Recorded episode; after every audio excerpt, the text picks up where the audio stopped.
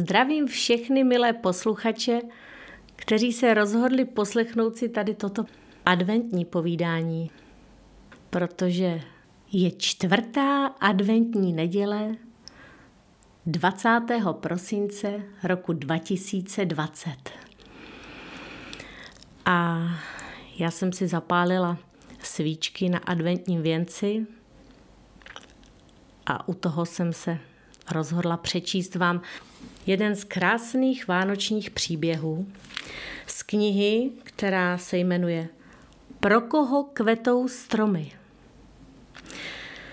Napsali zatím neznámý autor, který se pod eh, jednotlivé články, ve kterých hm, psal své životní příběhy v novinách, podepisoval jen přezdívkou Alby. O té knize je vzadu napsáno, že jsou to krátké střípky ze života jednoho obyčejného Davida a jeho neobyčejné sestry Ani s Downovým syndromem. O křehkosti a proměnlivosti života, o přijetí a pochopení, o lidství, které by mělo být v každém z nás. Je to kniha pro všechna srdce otevřená, dospělá i nedospělá. Tu knihu vyzdobila nádhernými obrázky moje milá dobrá známá Sofie Helfert. A tak jsem se vám rozhodla i já, Dita Veselá, přečíst i přes tu nedokonalost, že kniha je psána v ich formě, čili vypráví mladý muž a já to budu číst svým ženským hlasem. Ale přečtu vám dnes jenom jeden příběh, vánoční, a ten se jmenuje Pane, ještě jednou vám děkuji. Snad přispěje tento příběh k vašemu krásnému vánočnímu naladění. Není to příběh pro malé děti, ale spíše pro velké děti a dospělé tak vám přeji příjemný poslech. Víte,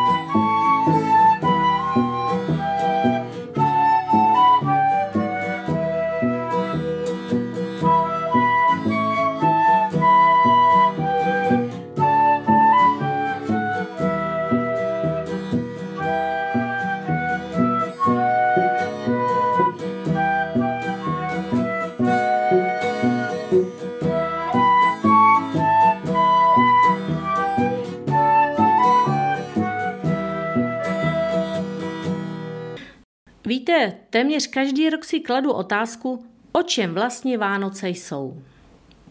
Vypadá to, že o dárcích, o hmotných statcích a také o chloubě. Ale to jen na první pohled. Stále je dost lidí, kteří to vidí jinak. Nejsem o Vánocích sám, protože mám svou sestru a ta mi dává pocit rodinného zázemí. Kdybych ji neměl, byl bych sám. Rodiče už totiž nemám a partnerku také ještě ne. A mý přátelé jsou o Vánocích u svých rodin. Má sestra je pro mě vším a v době Vánoční je mým středobodem světa. Víte ale, kolik lidí zůstane na Vánoce skutečně samotných a opuštěných? To není fráze ani kec, to je fakt. A právě na ně teď myslím velice intenzivně a moc jim přeji, aby tu situaci zvládli aby zvládli skutečnost, že v době, kdy se všichni radují a těší, kdy se scházejí i ty rodiny, co se jinak moc nescházejí, že v této době zůstali zcela sami a opuštění. Myslím na ně. Děkuji vzhůru Bohu, že mezi ně patřím. Uvědomuji si, jak moc taková opuštěnost bolí a myslím, že každý z nich by dal za blízkou lidskou duši opravdu všechno bohatství světa. Žel jsme takový tvorové, že dokud nás něco podobného nepostihne, šílíme po dárcích a jen pramálo si takové věci uvědomujeme.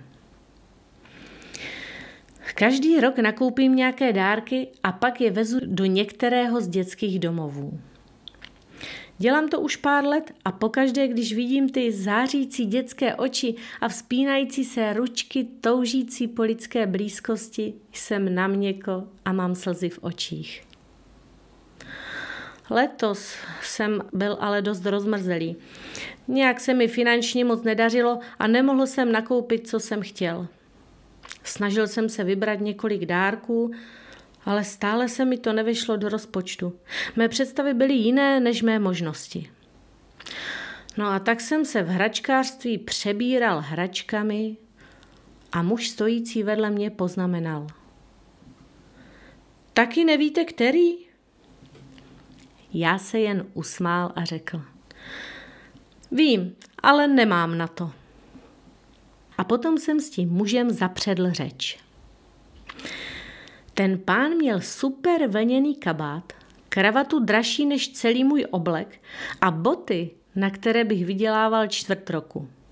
Byl konsternován mou myšlenkou, že sám od sebe nakoupím dárky a odvezu je do některého dětského domova. To vážně jde? Divil se. Potom mě doslova přinutil, abych dal do košíku všechno, co jsem původně chtěl. U pokladny zaplatil více jak 8 tisíc, já přidal pár těch svých peněz, co jsem měl a potom, věřte nebo ne, sedli jsme do jeho auta a společně to odvezli do dětského domova. Já byl úplně mimo a pořád jsem tomu nemohl uvěřit. A on? byl nejspíš mimo víc než já.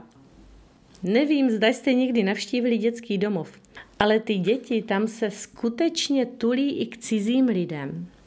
Upřeně se na vás dívají a jak pocitují obrovský deficit lásky a lidské náklonosti, stále k vám vztahují ruce.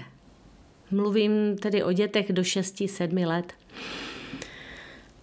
Ten člověk to asi nikdy nezažil a byl z toho zcela šokovaný. Než jsme se rozešli, poseděli jsme ještě na kávě v jedné restauraci. Kolem nás zhon, zmatek, lidé vláčející balíčky a my dva? Dva blázní, co ani neznají svá jména, pijí společně kávu a dobrých deset minut jen mlčí. A potom do toho ticha on řekl. Děkuji vám, Mám nádherný pocit. Nemůžu vám to vysvětlit, ale mám prostě ten, ten, ten úžasný pocit. Děkuju. Nevím, jak se jmenoval. Nevím o něm nic. Ale byl to člověk s velkým Č. A pro mě to byl veliký zážitek. Najednou jsem měl chuť křičet radostí, že ty komerční a šílené Vánoce nejsou takové, jak se zdají. Že tu žije mnoho skvělých lidí připravených pomáhat, ale někdy jen nevědí jak. Neví jak na to, ale mají chuť pomáhat. A tak pokud máte z nějakého důvodu nepěkné Vánoce, rozhlédněte se.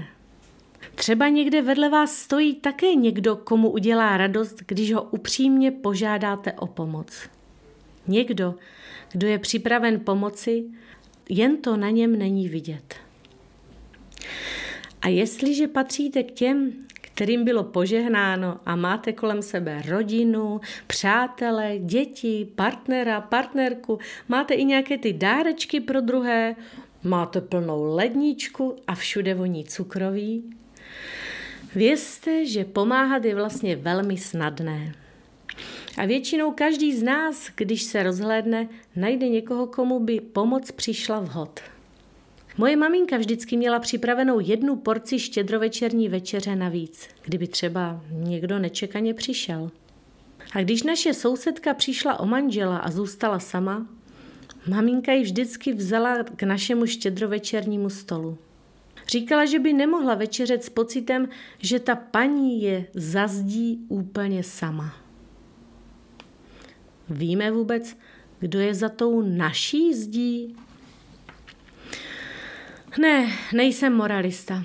Jen si hluboce a upřímně vážím všech lidí, kteří jsou i v dnešní době schopni takto uvažovat.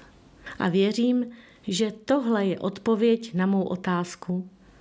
o čem vlastně jsou Vánoce. Jsou o hledání toho nejlepšího, co v sobě každý máme. Aspoň jednou za rok. Přeji vám všem krásné a požehnané Vánoce plné rodinného štěstí, klidu a pohody. Přeji vám mnoho zdraví a také sílu, abyste zvládli vše, co před vás příští rok postaví a co přinese. Tak tedy šťastné a veselé. Alby. thank you